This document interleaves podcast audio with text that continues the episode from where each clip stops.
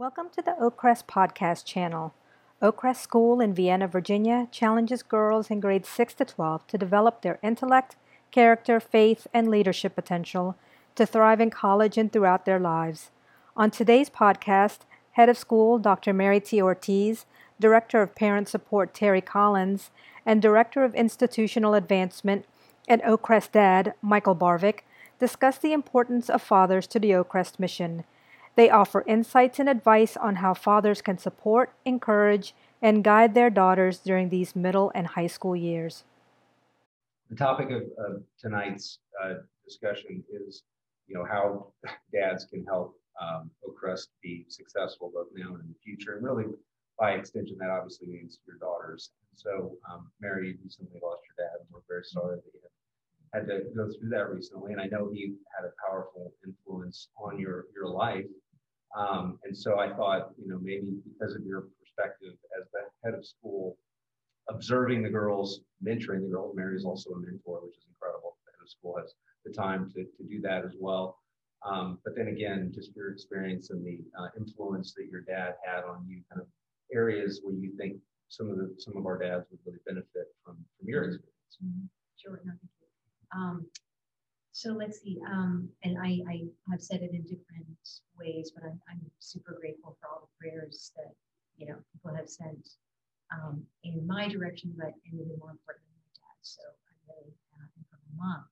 But yeah, I mean, it's the, anybody who knows me has heard multiple stories about my dad. He's a very um, sort of colorful character in his own way. But um, thinking about, as Mike had asked me to think about this, um, what are some of the things that I I have you know kind of received as an inheritance, you could say, and that could possibly be helpful for um, for dads to think about. So I think one of them I, I came up with about three or four.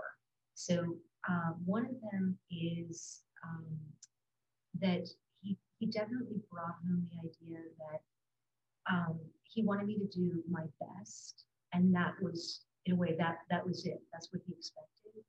Um, so I, it gave me a lot of freedom because I didn't. Um, I mean, and I, I think I, where girls come in, I think you probably know a lot of girls are naturally, you know, high drivers. Usually, it's not that hard to get girls to work hard in some way, or and sometimes we can tip over to asking too much of ourselves or even into perfectionism.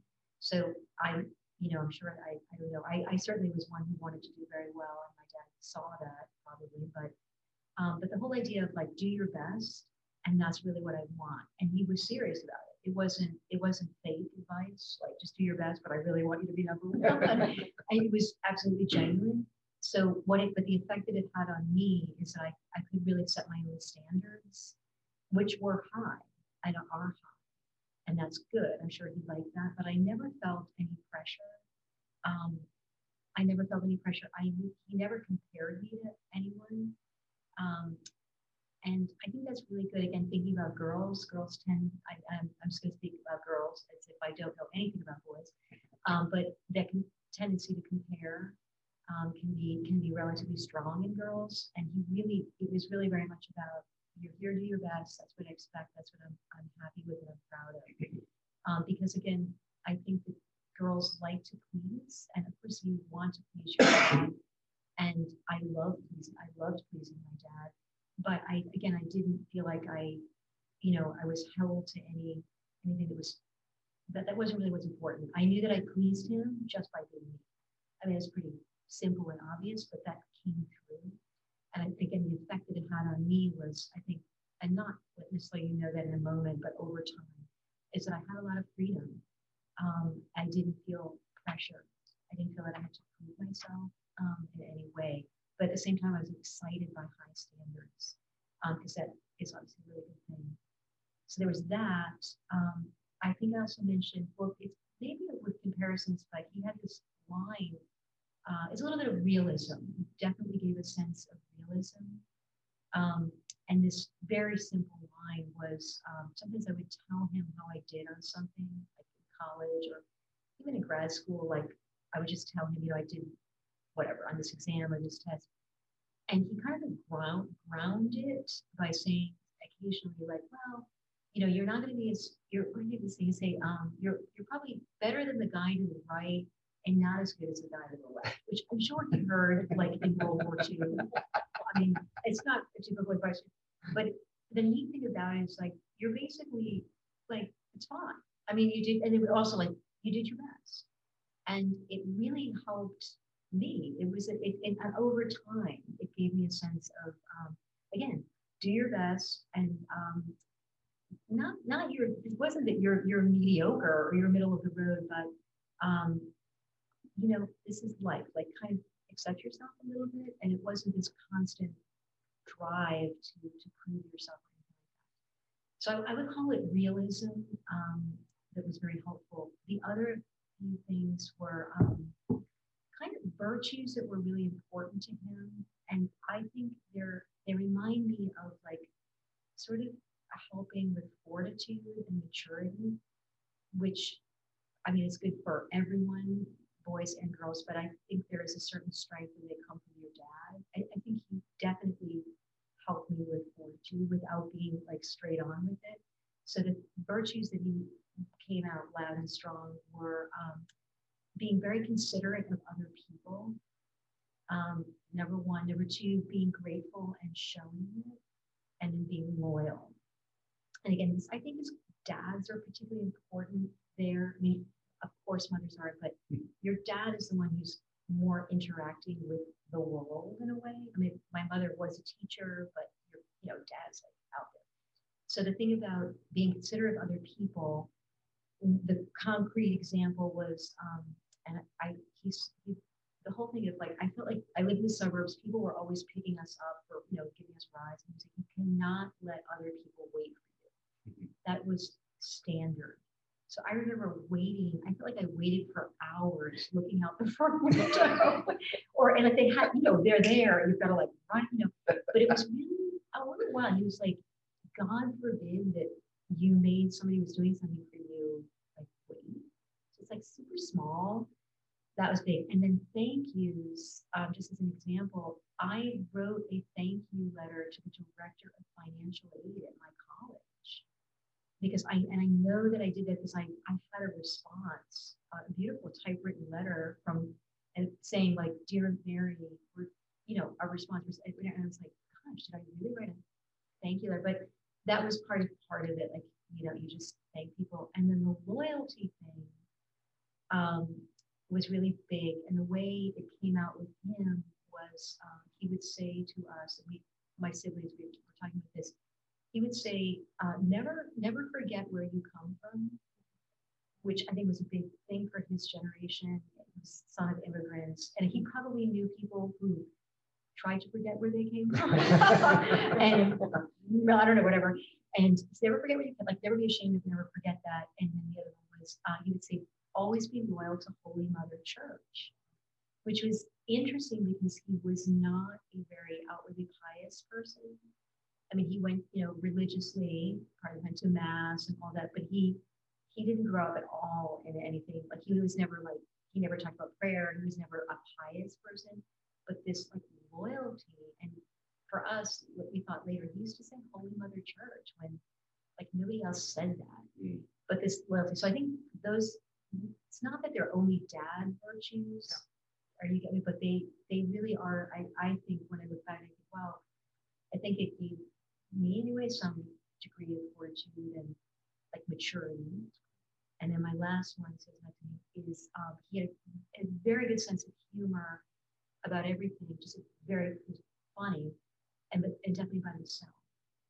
Um, and he, he he could absolutely laugh at himself. And he would say, um, you know, like I'm not perfect. And we'd be like, oh my gosh, yeah. and we would joke about that. But he he really could laugh at himself. So he wasn't um, you got the sense that he was forgiving uh, with, with himself a little bit, like like faults and foibles. He was a forgiving person and very empathetic in a, in a tough way, and um, and I think that was I think that was good. Um, he was not an icy model. I think that was it. He was not like somebody who couldn't, but he also had a little bit of the sobriety and austerity of his generation. He was not touchy feely at all. but um, but at the same time, he was not, you know, like icy cold by any means. And I think that humanity of like we're all, you know, we're all just kind of struggling. Um, so if I could sum it up, I think it was a lot of humility. And I was going to announce to you that I am the most humble person. I know. Isn't this incredible? No, but It's hard, you know? I, it's hard to know. But what I mean by humility is um, like an openness, like a teachability, um, as opposed to like, I don't know, just kind of like um, right. strident or rigid or or kind of closed. It was a it was a humanity that I, I mean not just to me to all, all of my siblings, but um, I think for a daughter, I mean I would say the takeaways were um, just that I, he really I really just had to do my best and that was going to be enough. And I really love that. And when you look back on that, I, I think that gave me like just a roadway ahead. Well, thank you. No, that's, that's incredible. It kind of brings back memories of my dad and my, my sisters who kind of were on both ends of the spectrum, but, uh, thank you very much for, for sharing that. Um, Terry, uh, Collins is also with us tonight. And, and again, I think what Terry reinforces is just the quality of people that, um, are involved in the school. And, um, you know, at the, at the one level, uh, Mary talked about all the wonderful faculty members that we have who engage with, uh, excuse me, with your daughters on a daily basis. But again, the parent partnership is part of our mission and it's, and, and we like to, to walk the talk, I guess is, is what you say. And, and Terry is, is the embodiment of that. Terry Collins leads our parent partnership program. Um, is, as I mentioned, is a huge asset to the school, but she's much more. She's an alum, alum parent. She's a former board member. She's a former teacher. She's a former director of admissions. I probably missed. She's she's a lot of formers, and it's not because she she doesn't do those jobs well. It's just like she does it so well. We've got to give her more responsibility.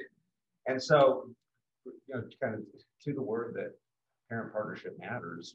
I think she's got one of the biggest responsibilities at the school um, because she her job is to think about you as dads and your wives as moms and the critical role that you play in your, your daughter's life, but also the critical role that you play in making Oakcrest a great institution. And so she thinks about this, she prays about this, she she uh, sleeps about this. I mean, this this is what she does. And so, um, you know, again, in the vein of, of how dads uh, can can help make Oakcrest a, a, a better place both now and in the future. I know that you've you know had a, had a couple of ideas that that you thought were critical, but wanted to kind of hone in on on one in particular. So so Terry Collins, please. Oh, thank you. Thank you so much. So, um, yes, I, I personally, I have four daughters who graduated and I felt so supported when I was here um, by all the different programs that were offered. And so um, I have to give a little pitch right back to uh, Mike here that um, I've seen the Fathers Club grow tremendously. And I'm really, really um, confident in the resource that they are for you. Um, it's led by incredible men. Uh, we've got Mike and Matt and Kurt and Rob, and they've got a lot of combined wisdom there. Um, they've they've seen their daughters through many ups and downs, and um, I would say use them as a resource. That would be one of my pitches tonight um, to encourage you definitely to do that. So. Um, so I'll mention some other ways maybe that we can keep uh, growing. In your important role as fathers. So we know that Dr. Leonard Sax came here in the fall, and uh, we do have the recordings of um, his presentation on our website.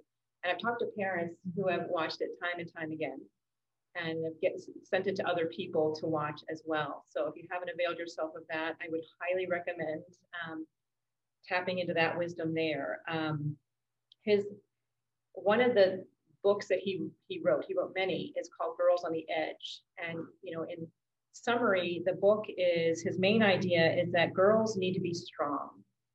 They need to develop a sense of self. And in his words a sense of personhood a robust interior life and the sturdy core of personality to navigate the storms of life. So um, it's a fascinating book and he goes through several things that the culture might be doing um, to harm that that proper notion of self. Um, and so what I'm going to be doing is kind of highlighting um, how we can counteract that as parents um, in upcoming uh, writings that I'm going to put out there. But um, so one of the one of the main um, tenets in his book is that these girls have to develop this sense of self, and so how can we help them build that sense of self? And um, one of the things that he points out is that we're raising adults, and it's kind of an interesting concept because sometimes we look at our children and think that we're raising children, but what we're looking is far into um, the horizon there to see them as adults, as 30 year olds who are going to look back and, and, and really evaluate you honestly. and you're going to hear some great reviews, uh, I think, when they're 30. So hold out till they're 30. Um, I can't wait for my kids to reach 30. Um, so, and this is, you know, just mm, maybe seeming um, a bit obvious, but you are the parent. And so um, God has given you that role. He gave your children as a gift to you. Um, and the child gets to know themselves in relation to you. And I love that he's pointing and drilling down on this. And this is um, why I study from the church and from psychologists over the years. So I think our, you know, one thing we'd always encourage here is like to never be afraid to be the parent and, and to be afraid of that role. God's given you a child, and he would never give us that huge responsibility with all the grace we need um, to fulfill that duty. So, but as with anything, we do have to develop our skills. So, um, so um, you are their parents, um, and um, we know who we are in relation to God, right? We're the children of God, and those people that realize that are pretty well set, right? If we, if we realize that we are children of God, and what that means, and all that entails. And um, the culture of your family is so very important. And, you know, Mary giving her um, anecdotes about that um, really help you develop the sense of who I am. Um, and so we need to really work on building those kinds of relationships. And you're probably already doing them so beautifully. Um, we adore your daughters, so you're doing great things. Um, so anything you're going to hear tonight, is probably not going to be revolutionary, um, but maybe more like a little like, oh, I could tweak that a little bit, or I'll, I'll use that idea. Um, so um, things like having family meals together should never be discounted as something like it, you know, that can easily be pushed aside because I have more important things to do, but it's a priority in our families. Like we have family meals together. That's where all these beautiful conversations take place. Um, to make a real deliberate attempt, I think he was talking about to have um, these larger family gatherings. Again, the girl is getting a sense of who she is and her sense of self by these larger family gatherings, which are a real blessing. And um, so whatever it's going to be, like at the Fourth of July or Thanksgiving, you know, that you go up to upstate New York or something to be with some at some other side of the family for a, a time, just to really make that important and to talk about that. Um, Dr. Sax talks a lot about intergenerational conversations, and those those events are awesome for that, for all the conversation you can have grandma and your aunts and all their combined wisdom. I remember one time, this was a couple years ago, we had scheduled, um, we were trying to get a family trip together, and um, the kids were really looking forward to it. And I said, you know, the, the bad thing is it's gonna it's gonna go over Fourth of July. And my kids were like, absolutely not. We're not gonna do that because on my husband's side of the family, uh, he's one of six children, and uh, there's 30 cousins on the same, you know, same generation together.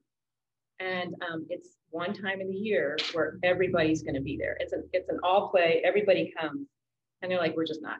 We're just. Yeah. I was like, okay, now that's really important. I'm really glad. I'm really glad to do that. So, you know, that family is important to the core. It really is, and um, we want to build their core. Um, I have another little anecdote. My um, I have a niece. My again, my husband's side of the family. Um, my sister-in-law adopted a young girl from Peru uh, when she was eight years old, and um, this this little girl was a Peruvian Indian. So she actually grew up in the jungles of Peru, and uh, her parents very very loving home and loved her family. And her her parents were killed in front of her by the Shining Path. Very traumatic. And um, she ended up going to um, an orphanage run by sisters, nuns there, very loving community. And then my sister-in-law went down there and she adopted her. And so she comes back to this country, and then you know, my husband's side, you know, this, large, extended, warm, loving lots of hugs, lots of fun family. And um, about a year into her coming back to the States to live here, um, my sister-in-law decided, you know, I want to get her evaluated by a psychiatrist because she had a lot of trauma in her life. And I just wanted to make sure she's okay. And so the psychiatrist, she got great recommendation, spoke to somebody really great. And um, after the evaluation, the psychiatrist um, told her the results. You know, that everything I can see, um, she came from a loving family. Like she knows who she was. She's she's loved. She's you know she she came from a great family, and she's in this extended beautiful family. And she's and the, the psychiatrist said um, it's the best medicine. It's really all she needs. And that's powerful for any of us to hear. You're the best medicine ever your daughter is going to, to have if there's a crisis or a problem. Um, it's going to be you. You're going to be the answer to that. So, um, and again, God, God wants to give you all the grace to be everything that your daughter needs. And so, um, first, it's the sacramental. Well, going back to baptism, but um, most recently, your your sacramental grace of marriage. You can really lean on that. It's continual grace that's coming through, uh, not just on the marriage day, to be the best parent that you can be. Um, and second, seeking really to be a son of God and to grow in that relationship with Him. So um, Mike can tell you about the recollections that are offered for men down down the street here at um, Reston Study Center. It's an extra, I think, excellent spiritual mentoring for yeah, for no, men. I think, I think, uh, kind of focusing on that point of the, just the example of dads, um, not only in those, uh, in social, uh, engagements, but also in your faith, faith life.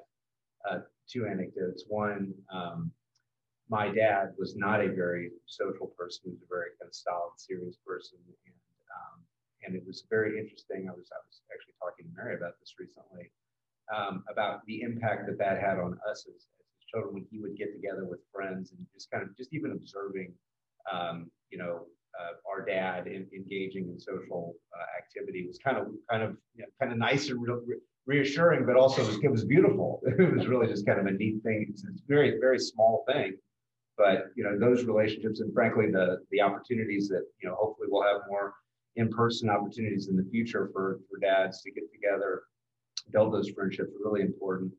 Um, and then from the, excuse me from the kind of the faith uh, role and just the importance that that plays in the development of of, uh, of, of, children. I, there have been studies that show that you know if a, if a, if a mother is consistently going to mass, you know, or, or to, to services on a regular basis, that, that their child will go will end up going. You know, thirty percent of them will end up going on to mass. Uh, if the father goes as well, it it, it shoots up uh, exponentially. So again, you know, very very simple activity of, of taking your faith seriously, of engaging in those opportunities. Carrie mentioned that you know, there's a Center of Opus Dei in Reston that has opportunities, and we've had uh, events there as well. Father Marty, our chaplain, is still offering confessions here uh, for those who are Catholic um, on Saturdays. that uh, again, I, I I hope you'll take advantage of it if, you uh, haven't already done so. Um, you know, again, when we're able to open up again, just being able to stop in and, and, and take advantage of the chapel. I know our daughters love seeing us you know, go in there and pray. But again, the, and the Father's Club, again, just I, I want to, you know, cheap plug for the Father's Club, but but uh, you know, I think that this is, has been a, a really great uh, addition uh, in the sense of the fraternity that, that is being built uh, uh, at Oakcrest through, through the Father's Club. So, so yeah, no, I think uh, I think that's that's excellent. So That's great. I'd, I'd like to follow on with that a little bit about a story about my dad. So when he was, when I was younger, um, we would go on walks together. I was, I was pretty athletic and so was he. And so that was a way we bonded and exercising together. And um, we would go through the neighborhoods and um, he would just bring his rosary out. He always had a rosary in his pocket. I'll never forget that. And my dad was a Navy captain. And to me, like he was larger than life and like somebody I looked up to so much um, for his service to our country and just all that he did. And to see him pull out the rosary um, and just, you know, start to say it. And we would sing Marian hymns together. I mean, um, so this beautiful man that would, you know, that I looked up to so much would, would do that. So I think I, it's well known that um, girls look to their fathers as a measure too of whom they hope to marry. And so um, I think those moments, I was looking at him that way, like, who am I going to marry that's going to be as good as you? I have to say, I don't think I ever verbalized it to him, but he can hear me now. And um, so your daughters, the great news is that they're predisposed to admire you. So it's a beautiful thing. It's a beautiful bond there. And I think it, it could be a good question to ask ourselves. I ask myself, um, am I the kind of person I want my child to marry? And I think that can be, um, you know, just a really good stop and think moment. You're like, what, what, what is something maybe that I can change or tweak? So um, we, we talked a little bit about kind of things that, that dads can be, you know, working on, but you know, then what, any, any suggestions on like how to then, you know, put that into practice with our daughters, you know, engaging with them, opportunities to, to have, the, to build those relationships?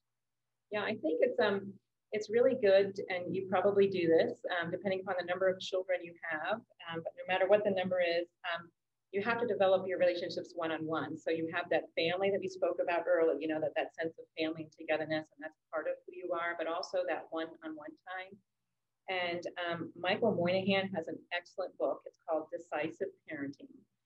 And I highly recommend it um, if you can order that for yourself on Amazon. So the walks and the talks that you have with your child now, like capitalize on any time in the car together. I've heard so many stories about girls that are you know, doing travel, soccer, or something in their conversations with their dads. Share your stories, and your fo- your foibles, as Mary was saying. You know, you create that trust that's there, and she's going to draw on it now and into the future. And um, I know that my daughters go on separate walks with their dads. They go exploring all the different nearby neighborhoods, and um, they've been doing it for many, many years. And um, when I was preparing this, I said, "Can you?" Um, I sent a text to my four daughters, and I said, "Can you tell me some ways that um, when you were, you know, middle school and high school, that Dad helped to build the relationship with you?" And um, they said some things that they said um, when they would talk, and this is in high school, you know we would talk about my future and what I wanted out of my college experience. What was I hoping to get from it?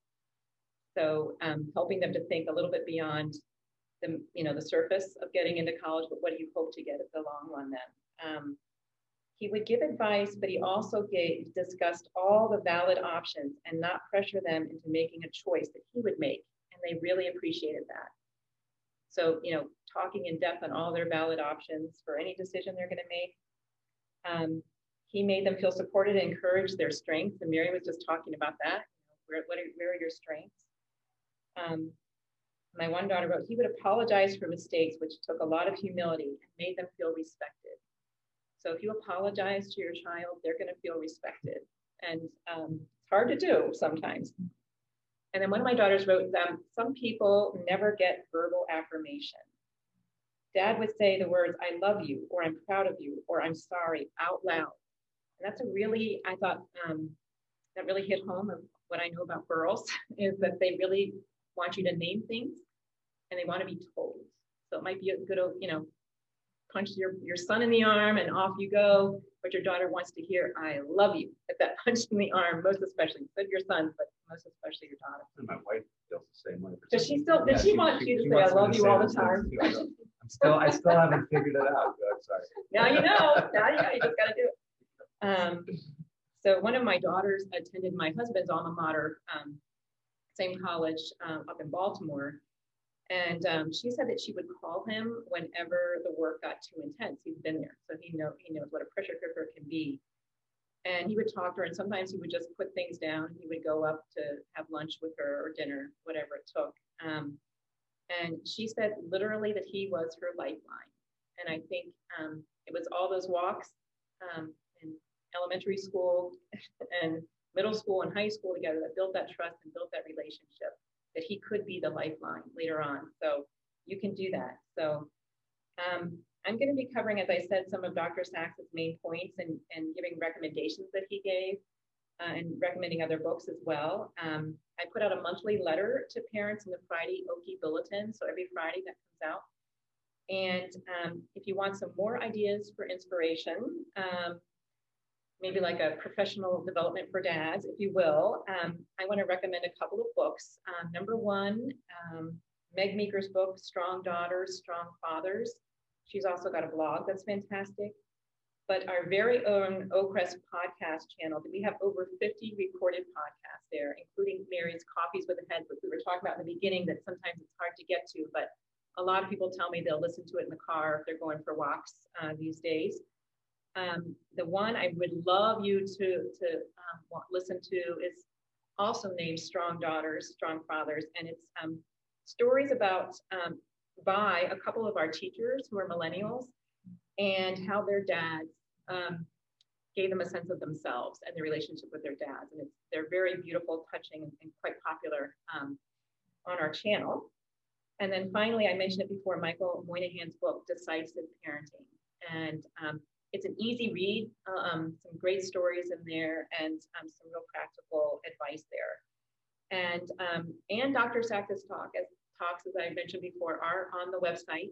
And we have links to his two books. Um, the Collapse of Parenting is one, as well as Girls on the Edge. So um, we're hoping tonight to really encourage you. Um, and as I mentioned before, you know, this is not probably there's many things you already you already do, or um, but just to give you some uh, specific resolutions maybe to take away um, today would be awesome. Thank you. Thank you very much, Sherry. So sure. we have about 10 minutes left. And again, uh, if you if anything that we've, you've heard tonight inspires a question, you know, I'd, I'd encourage you to go ahead and submit that. Um, have we received any questions yet? Let's see. So yeah, go ahead. I, I, am kind of new to the technology part here. I need to take some of Oakcrest STEM classes. So I'm not seeing the question option on my version. Um, I can read the question to you, Mike. Has the school seen an uptick in applications this year as have other private schools? Okay, uh, the question is, has Oakcrest seen an uptick in applications as have some other private schools? Yeah, That's great. Softball, sorry.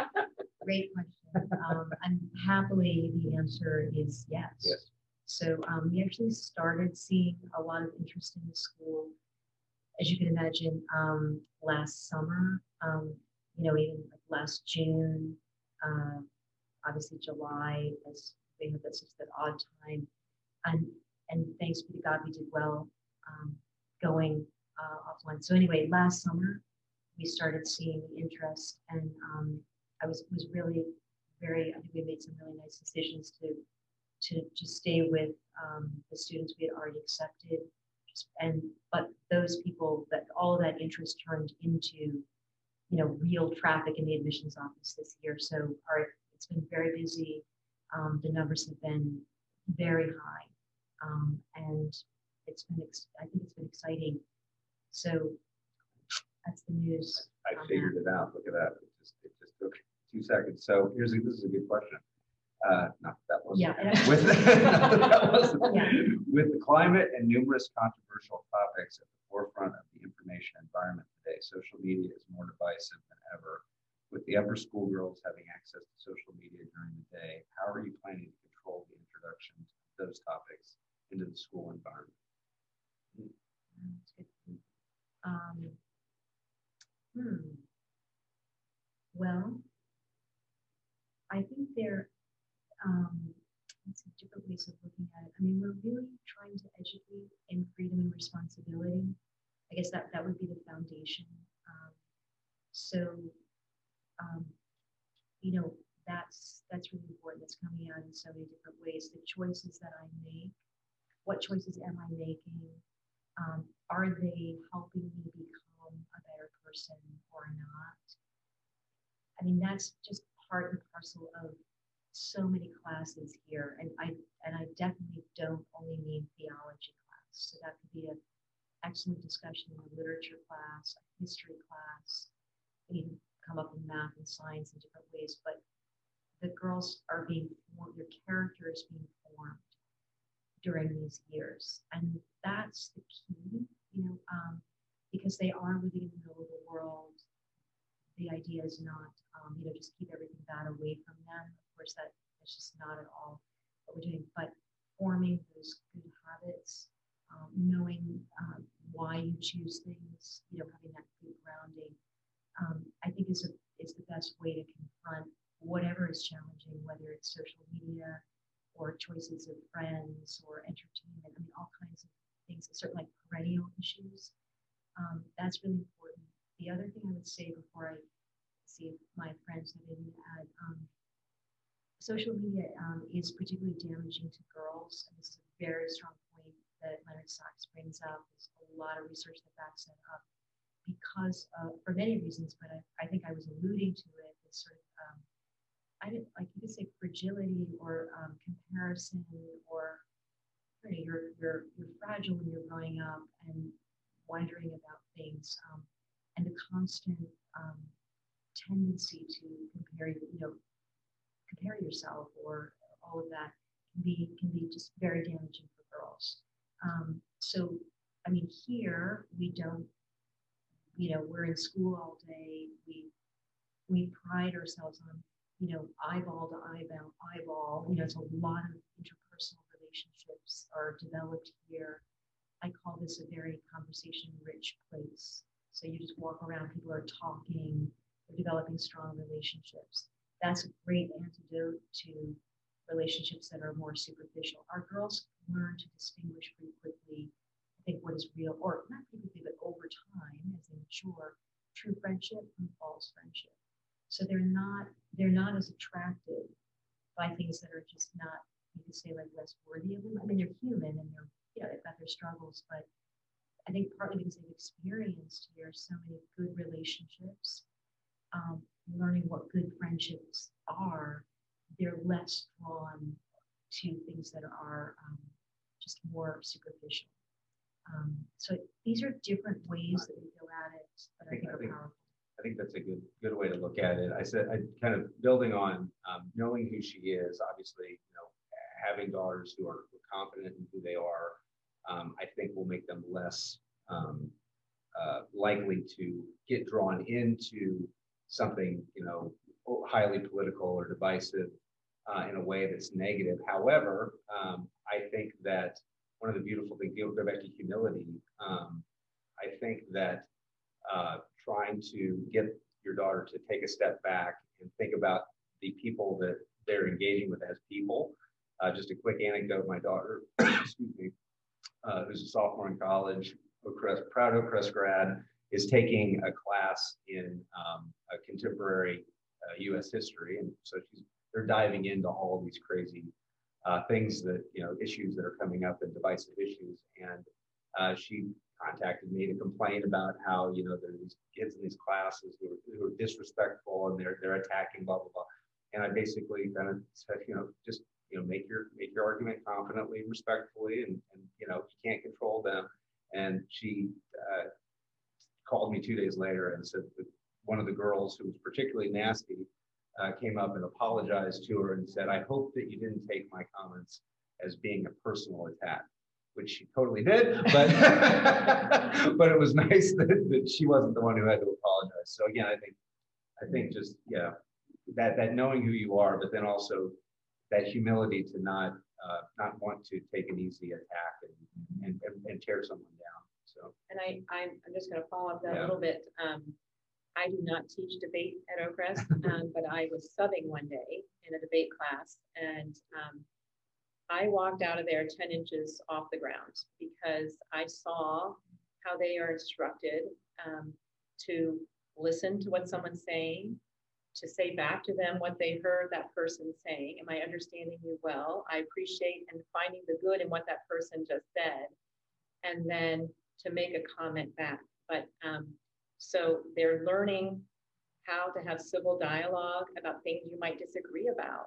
And um, I just I just think that's the the ant, uh, antidote to um, many things. The way that people are approaching each other today is that there's a lot of these young people that are coming out because I can calm down a situation tremendously between a couple of people if um, if there's that person who does know how to really listen to you and to respect you very much and to respect, you know, respect your opinion. So I just can't say enough about the debate class. Um, uh, another question, any advice on building a relationship, excuse me, with a daughter who is highly introverted? I extend invitations that are declined and I don't want to push too hard. Very, very familiar. Mm we um that's a good one. I think it reminds me of the conversations we have with the men, among the mentors. I mean, we, um, the mentor, everybody who's a mentor here gets mentoring really on how to be a mentor. And we talked about what do you do when you have a student who's, who's shy. Um, and so we have lots of ways we just share ideas. Um, so it, it could be somewhat translatable. Um, I think people have talked about, and I don't know if this would work for a parent, but um, reading a book together, that that's been very nice. It could, I suppose, it could also extend to um, having an, an experience, like I don't know, watching a movie. But the reading the book, I know, is quite common for mentors to, to do, like some story. If you were to share, I mean, again, a mentor, like I let's do this together. It's just a natural, you know, it's a point outside of the both parties, you know, a common third point, if you will that can be um, really helpful. We also people also talk about um, the girls um, anything that like we'll, we'll just do walks. Absolutely. So there's and or car rides or classic. So I'm not I'm not staring at you, but we're you know we're walking. I mean that's his favorite, especially with the shy. Like let's just let's just go on a walk. So I'm not like interviewing you or in the car. That's why a lot of people love the carpool, the benefits of carpooling and long rides with any teenager really are sense you know, you, you can get into a conversation with us, putting them in an office spot. And I want to make one before I, I wanted to go back, this is a little bit of a different, but uh, I mean, some, somewhat related. Um, with they, well, they say with introverts, they have a, um, a longer runway. Mean, we, we don't want to, we like to allow them time. Um, but I think that um, express, expressing affection or interest. I think notes are particularly good because you mentioned like girls need words of affirmation.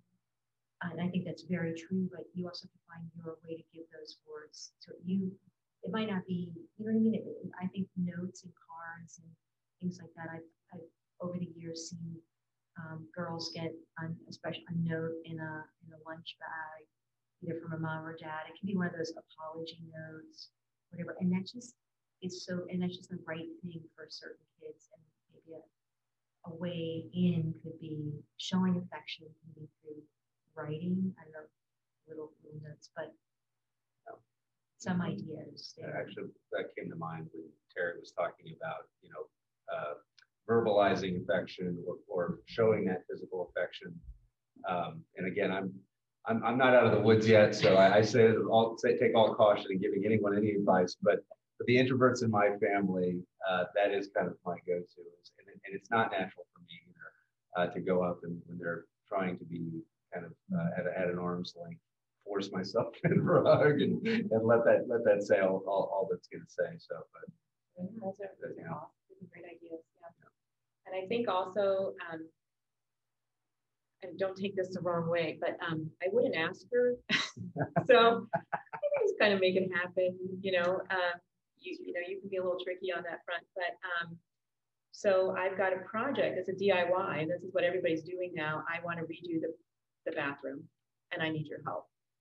And so working side by side, you're making mistakes, you're going to go to Home Depot together, you're going to come back. I mean, different things like that can be fantastic. And um, I know I, I, I love the idea of reading books. I think um, I remember when Bleak House came out, and it's a series, it's a long series, it's phenomenal, um, based on a Dickens novel. And um, it sounds terrible, but it's really fun. Um, it puts you right in the time period and all these really strange characters. And we would watch it, and at, at the time it was just coming episodically, so you could only watch it once a week. You know, every, every week you can't, you couldn't do any binge watching, which I um, I would suggest to do something like that. That's a worthwhile thing to sit down. She likes that kind of thing. Um, to um, let watch one episode of Bleak House, and literally at dinner we talked about it until the next week. Like, what do you think is going to happen here? What kind of character is that? Where have you ever seen anybody like that in your life? You know, like different things. So I don't know, just fun things to get the conversation going. Well, we are out of time, but I did want to thank you, Mary and Terry, again for taking the time. Again, I hope that for everyone who is watching or listening, um, you got a sense of the quality of the people that, that are working with your school or with your daughters and then also are available to, to uh, work with you and that we want you to be a part of this, this uh, effort to, to, to form your daughters and to, to um, develop women leaders. A couple of things to keep in mind, um, some, some dates to keep in mind. Um, on March 13th, so is that two Saturdays from now? We'll be having our annual uh, humanities lecture, and Dr. Evelyn Birge Vitz of New York University is going to be talking about beauty, piety, and fun in medieval literature. So maybe uh, whoever uh, sent in that question about what to talk to an introvert about, you can watch this together and, and see if that, that brings up any interesting conversation. This is a, a really beautiful part of our, our annual um, uh, calendar. It, it's, it has nothing to do with the, the curriculum of the school. It has nothing to do with the uh, specific formation of your daughters. It's just a great opportunity to hear someone speak about a very interesting topic that hopefully is frankly that an opportunity for you to talk to your wife, your daughters, your family, uh, and build culture within within the Oakcrest community. So that's one date to keep in mind. Um, the uh, Oakcrest Gala and auction, April 17th. You'll be uh, hearing more about that. Again, that was a it's a it's a big event for our school. It's it's a great opportunity to support um, everything you're you're hearing about tonight. So please put that on your calendar. And then uh, the father-daughter dance. I know we we were a, a big uh, tradition and something especially for the Fathers Club we look forward to every year. Um, is now scheduled for May 29th at Westwood Country Club. So again, pray for uh, you know opening uh, more flexibility. Excuse me for in-person events and if everything goes well, we will be uh, together again with our daughters dancing the night away at Westwood Country Club. And Kurt Herrick actually did send in, and one of our, our co-chairs of the Fathers Club uh, is, is thinking right now about ways that we can get together as, as fathers and daughters and maybe organize a hike uh, when the weather gets nicer. So again, these are things, keep, keep your ears out. We hope to have uh, more opportunities like this before the end of the school year. Uh, but again, thank you for taking the time uh, to join us tonight and hope you have a great evening. Take care. Bye-bye.